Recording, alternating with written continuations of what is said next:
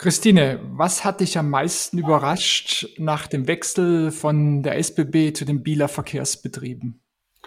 Die Motivation und das Engagement der Mitarbeitenden, jeden Tag das Beste zu geben, und ihre Faszination für Mobilität.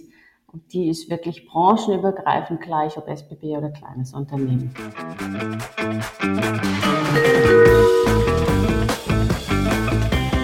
Das Team vom New Mobility Planet heißt Sie herzlich willkommen an Bord. Ihre Gastgeber sind Björn Bender von der S B B und Andreas Herrmann vom Institut für Mobilität an der Universität Sankt Gallen. Herzlich willkommen zum Podcast New Mobility Planet. Mein Name ist Andreas Herrmann, mit dabei Björn Bender, allerdings zum ersten Mal mit Verbindungsproblemen. Wir schauen, dass wir ihn noch in diesen Podcast hineinbekommen. Unser Gast heute, Christine Mayer, Leiterin der Bieler Verkehrsbetriebe. Zuvor war sie in führender Position bei der S B B. Christine, schön, dass du heute dabei bist. Ja, vielen Dank auch, dass ich dabei sein darf, und ich freue mich sehr, ja, auf diese Christine, ja, wir haben harte Jahre hinter uns, vor allem die Verkehrsbetriebe. Wie hast du diese Corona-Zeit erlebt? Ja, ich habe sie natürlich voll miterlebt. Ne? Ich habe gestartet am ersten Januar einundzwanzig und Corona war in vollem Gange. Und ähm, letztendlich, ja, es ist sehr schwierig, wenn man sieht, die Kundenzahlen sind nicht mehr da, wo sie sind, und äh, die Finanzierung hängt ja letztendlich davon ab. Also wir waren eigentlich mehr oder minder am, am Krisenmanagen Tag für Tag, um zu schauen, wie wir durchkommen. Jetzt ist ja so, dass wir eigentlich so über New Mobility reden wollen, aber wenn man so äh, übers Land schaut, dann hat man den Eindruck, die Verkehrsbetriebe müssen eigentlich wieder zurück auf los, wenn man es mal in der Monopoly-Sprache spricht. Ihr müsst wieder ähm, Züge und Busse bereitstellen und müsst Menschen von A nach B bringen. Da redet kein Mensch mehr von intermodaler Mobilität, von Verzahnung mit äh, Mikromobilität, von all diesen großen Themen, die wir eigentlich jetzt anpacken wollten. Erlebst du das auch so? Ja, also ich glaube, es sind zwei, zwei Aspekte. Ne? Ich meine, die, die Kernaufgabe von jedem Verkehrsunternehmen ist jetzt einfach mal, ich sag mal, die, den Transport oder die Beförderung von A nach B. Und das muss einfach reibungslos laufen. Und ich glaube, da haben wir alle teilweise noch Nachholbedarf.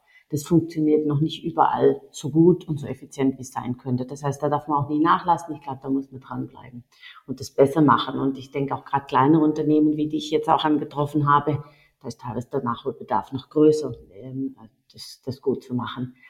Aber nichtsdestotrotz darf man einfach die Zukunft nicht aus den Augen lassen, weil das Mobilitätsbedürfnis der Kundinnen und Kunden ändert sich. Und darauf muss man sich einstellen. Und da reicht dann langfristig aus meiner Sicht einfach nur das Fahren von A nach B nicht mehr aus.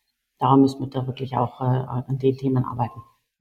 Jetzt leitest du ja einen, darf ich mal sagen, regionalen ähm, Verkehrsbetrieb. Äh, das ist jetzt nicht S B B oder Deutsche Bahn. Ja. Wie viel, wie viel Spielraum hast du eigentlich, da neue Ideen reinzubringen, Dinge anders zu machen? Ähm, ist es jetzt nur, sind es nur Themen, die man quasi auf nationaler Ebene, so auf S B B-Level an, anstoßen kann? Oder hast du durchaus Chancen, auch im kleineren äh, Bereich Dinge neu zu machen, Intermodalität zu testen und vieles andere?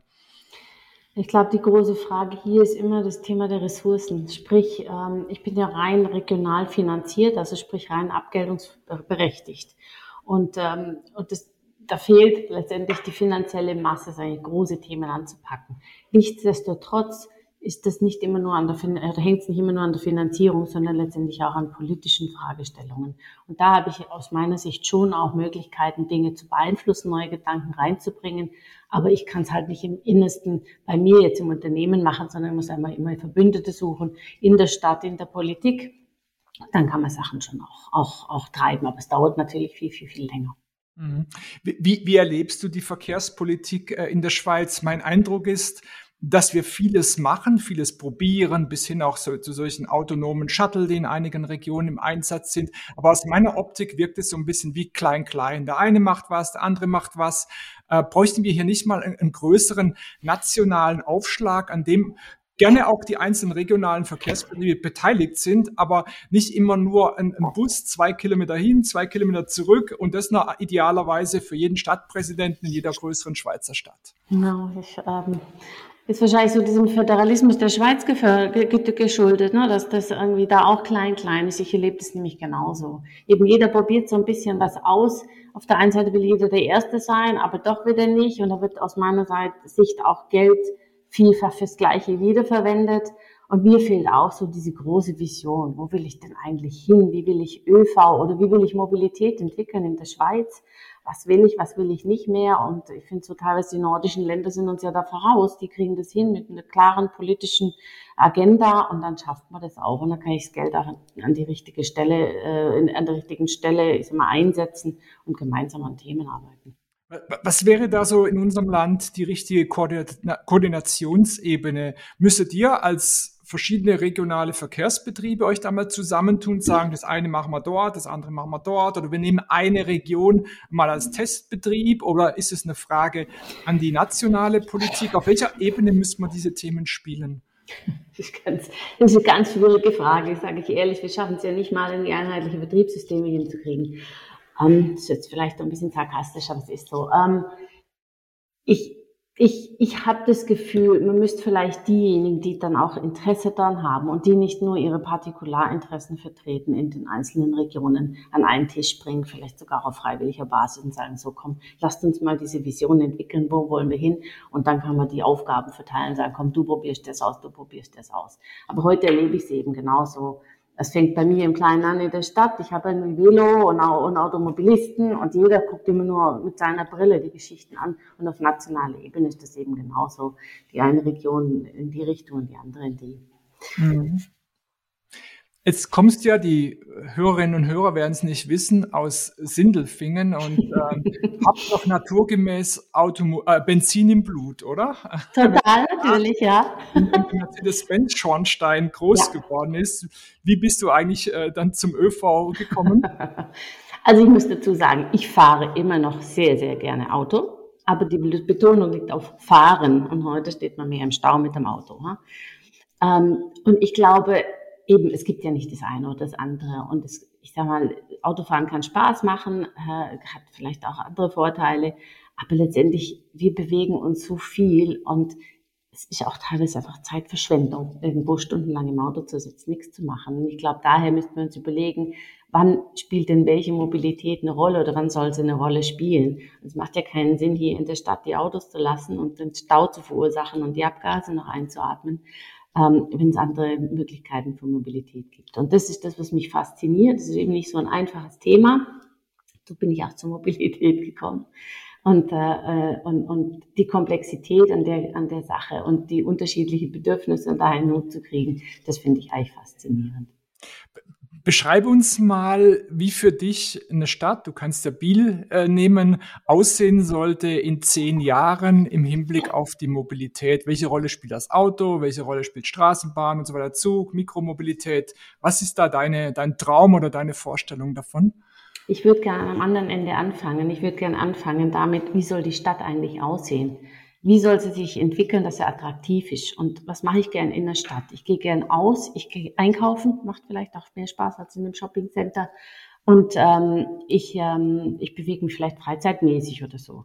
Und dann muss man sich ja dann überlegen, hey, was sind denn die richtigen Mobilitätsformen für die Stadt? Und dann wäre für mich jetzt das Auto definitiv nicht mehr dabei, weil in der Innenstadt, da will ich Begegnungszonen haben, da will ich mich bequem bewegen, sage ich jetzt mal, und nicht irgendwie den Autos vielleicht noch äh, vor die Nase oder vor die, Wind, vor die äh, Haube springen. Ähm, und ich würde wirklich eine Innenstadt autofrei machen mit einem idealen Verkehrskonzept mit, ich sage jetzt mal, Bussen sicherlich, das, das muss eine Rolle spielen wegen der Kapazität, aber ganz klar auch langsam Verkehr, dass ich mich da wirklich gut bewegen kann. Und dann kann ich das ja sauber anbinden mit Parkhäusern, Infrastruktur, damit ich eben von dieser Innenstadt rauskomme in die Peripherie, in die Agglomeration, auch mit Autos und vielleicht auch mit anderen Verkehrsmitteln, dort aber wirklich Hubs kreieren, wo ich unterschiedliche Verkehrsmittel und Träger nutzen kann. Es scheint ja so ein bisschen die Richtung zu gehen. Mercedes hat ja jetzt gerade angekündigt, eine absolute Luxusstrategie verfolgen zu wollen. Die A-Klasse wird eingestellt. Die scheinen sich auf die ähm, irgendwie Überlandkarossen im Luxus zu konzentrieren. Audi geht einen ganz ähnlichen Weg, habe ich auf der Greentech-Konferenz erlebt. B M W wird wahrscheinlich nachziehen. Also es scheint irgendwie zu sein, dass sich einige Automobilhersteller in gewisser Weise damit auch aus der Stadt zurückziehen. Ja, ähm, Ja, eben, das macht ja, macht ja auch Sinn, eben. Also ich meine, ich gucke hier zum Fenster raus oder egal in welcher Stadt, die stehen ja nur im Stau. Das kann es ja nicht, das kann ja nicht Sinn und Zweck der Sache sein. Sei, bist du eigentlich aus deiner Position heraus auch im Gespräch mit Stadtplanern, mit Architekten, weil das spielt ja schon eine wichtige Rolle. Du, du, du gestaltest ja einen wichtigen Aspekt des Stadtbildes mit, mhm. dein, mit deinen Bahnen und so weiter. Seid ihr mhm. da an der gemeinsamen Entwicklung der Stadt dran? Kannst du das mal so ein bisschen erläutern, wie, wie sowas abläuft? Das ist, glaube ich, in jeder Stadt ein bisschen anders, aber ich bin sehr nah an der Stadtplanung, weil ähm, ich auch direkt an der Stadt angehängt bin, an dem Stadtpräsidium, wo auch die Stadtplanung dazugehört. Das heißt, ich habe eine sehr enge Verknüpfung äh, und versuche dort auch aktiv mitzutreiben, gerade unter anderem auch den Aspekt der Mobilität.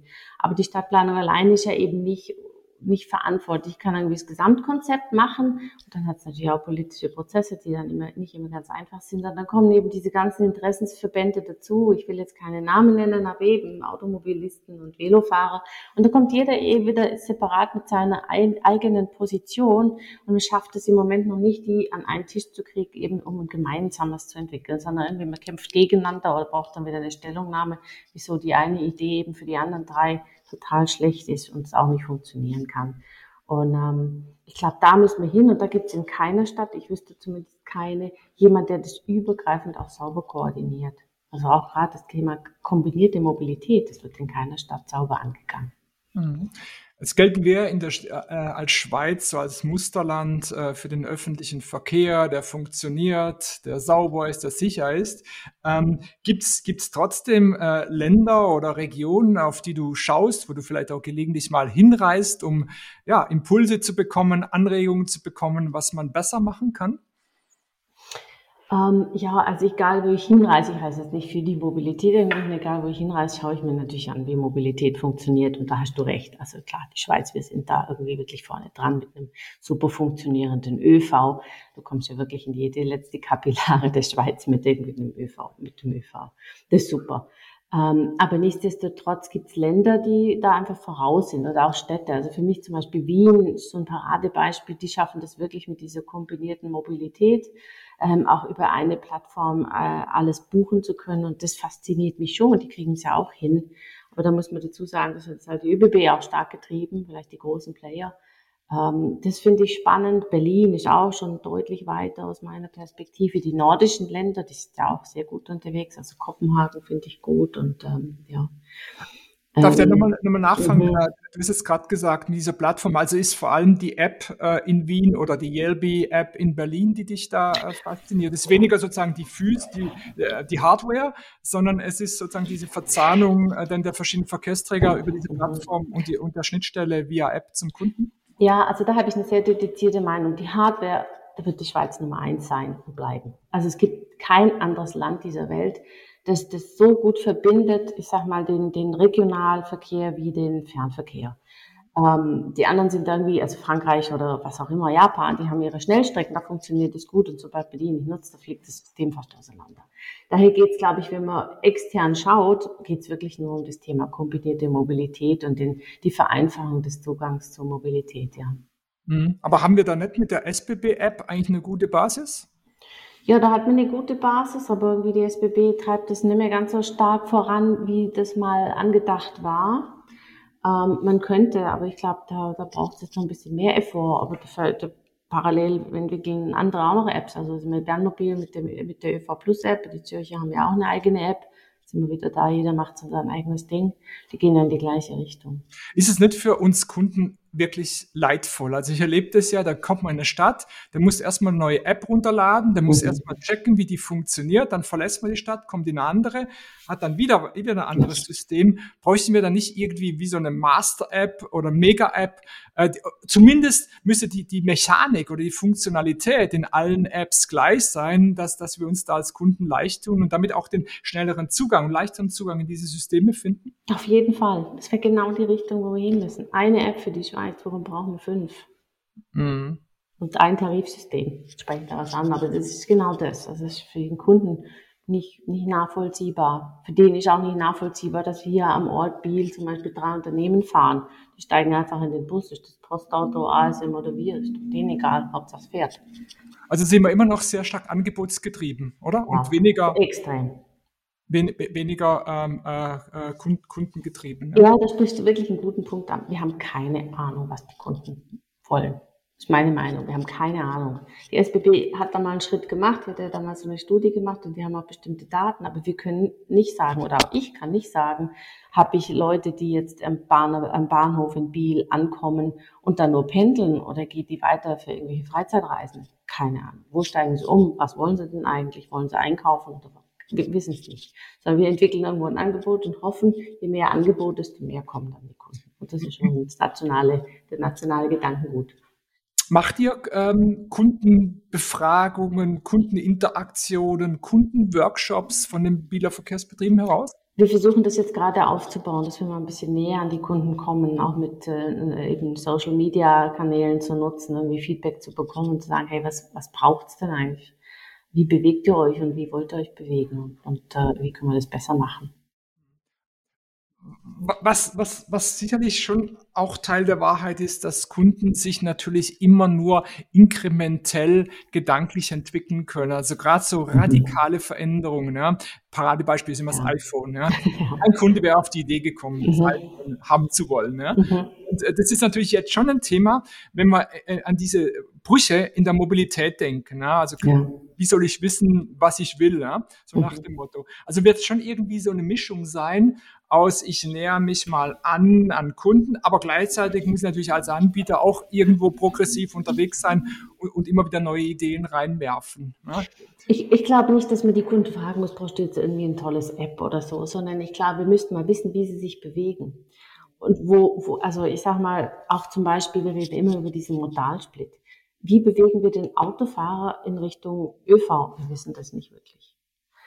Ähm, wir bewerben aus meiner Sicht, wenn wir über Modalsplit sprechen, immer nur die bestehenden Ö V-Kunden und sagen, komm doch, fahr doch mal ein bisschen mehr Ö V. Aber wie kriegen wir denn die Autofahrer tatsächlich in, in, in den Ö V? Und das, das wissen wir zu wenig. Und wir wissen nicht, warum die zum Beispiel lieber Auto fahren. Ist das, weil sie lieber alleine sein wollen oder weil sie halt gern Auto fahren oder weil Ö V umständlich ist? Keine Ahnung, wir wissen es zu wenig.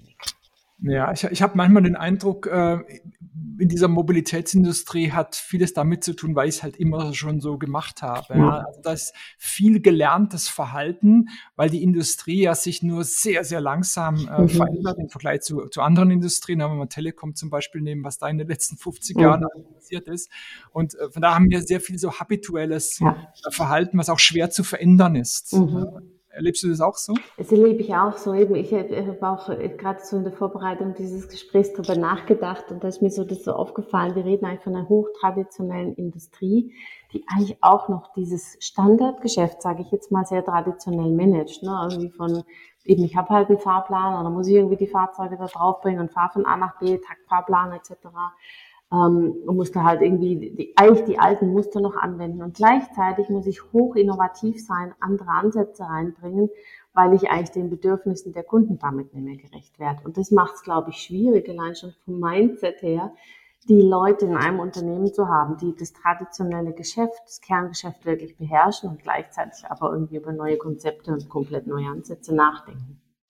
Vor allem ist ja so, dass äh, die Hardware diesen diesen langen äh, Zeithorizont hat. Wenn ihr heute Busse, Bahnen anschafft, dann sind die nächsten fünfzehn, zwanzig Jahre sind automatisch determiniert. Ja, da kannst du ja keinen Turnaround mehr machen, weil das der Abschreibungszeitraum äh, für, für diese Hardware ist. Und das erschwert natürlich den Mobilitätswandel substanziell. Ja. Und da müssen wir, glaube ich, am System auch was ändern. Eben, ich muss das ewig vorher planen, weil natürlich diese, ich sag mal, die ganzen Planungsrhythmen beziehungsweise auch Finanzierungsrhythmen so lange sind. Ich glaube, da müsste man sich an die eigene Nase fassen und sagen, wir könnten es auch anders, weil andere Industrien schaffen das ja auch schneller. Ne?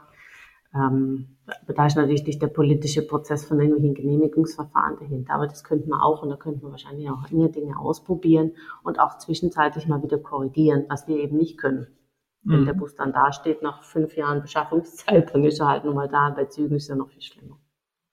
Stell dir mal vor, du, du dürftest jetzt mal drei Wünsche an unser Land, an unsere Politik äh, richten. Ähm, die, die berühmte Fee käme und würde dich fragen, ähm, was, was wären diese zwei, drei, vier Wünsche, die du hättest an die hohe Politik in unserem Land? Ich würde mir wünschen, das, was wir vorher so ein bisschen so andiskutiert haben, dass es mal klare Vorgaben gibt. Zum einen, wie soll sich Mobilität entwickeln und dann, wo brauchen wir auch Standards? Also eben für mich Tarifsystem, Vertriebssysteme. Warum können wir das nicht standardmäßig einheitlich machen in der Schweiz? Und da braucht es einfach klare Vorgaben und klare Ansagen, dann kann man das beschaffen. Das wäre das eine. Und dann würde ich mir auch wünschen, dass man wirklich startet zu überlegen, was ist denn kombinierte Mobilität und wer kriegt die Verantwortung in den Städten und vielleicht auch wieder national, das entsprechend umzusetzen und wer treibt es dann. Das würde ich mir wünschen, die zwei Sachen würden schon sehr viel bringen. Super, ähm, liebe Christine, die Zeit ist schon rum. Äh, wir, wir hoffen, dass diese zwei Wünsche erfüllt werden, ob sie in Erfüllung gehen, ähm, wissen wir nicht. Ähm, da hätte ich mir die Fee noch wünschen müssen, die das dann in Erfüllung bringt. Ja, ja, ja. Das ist ja ein Grund, warum wir einen Podcast machen, um da so ein bisschen Aufmerksamkeit äh, zu schaffen, um auch äh, Stimmen Gehör äh, zu verleihen. Das ist ja der Hintergrund dieser Aktion. Mhm. Und deshalb bin ich äh, sehr froh, dass du heute dabei warst, dass wir mal ein paar äh, Themen äh, ansprechen konnten. Jetzt schauen wir mal, was mit diesen Themen passiert. Es gibt ja viele verschiedene Möglichkeiten, diese Dinge mhm. dann auch äh, in die politische Diskussion äh, zu bringen. Liebe Christine, wir haben es auch ohne Björn äh, ganz gut äh, hingekriegt. Ich mhm. bin sehr dankbar, dass du heute dabei warst und äh, ja, wir, wir freuen uns auf weitere Interaktionen mit dir mhm. und wünschen dir persönlich und natürlich den Bieler Verkehrsbetrieben alles Gute. Vielen Dank. Ja, vielen Dank. Das wünsche ich dir auch und ich hoffe, wir treffen uns auch mal außerhalb des Podcasts persönlich. Gerne, gerne. Danke, danke Andreas. Ja. Danke, dass Sie uns begleitet haben. Nächsten Donnerstag geht die Reise mit einem spannenden Thema weiter.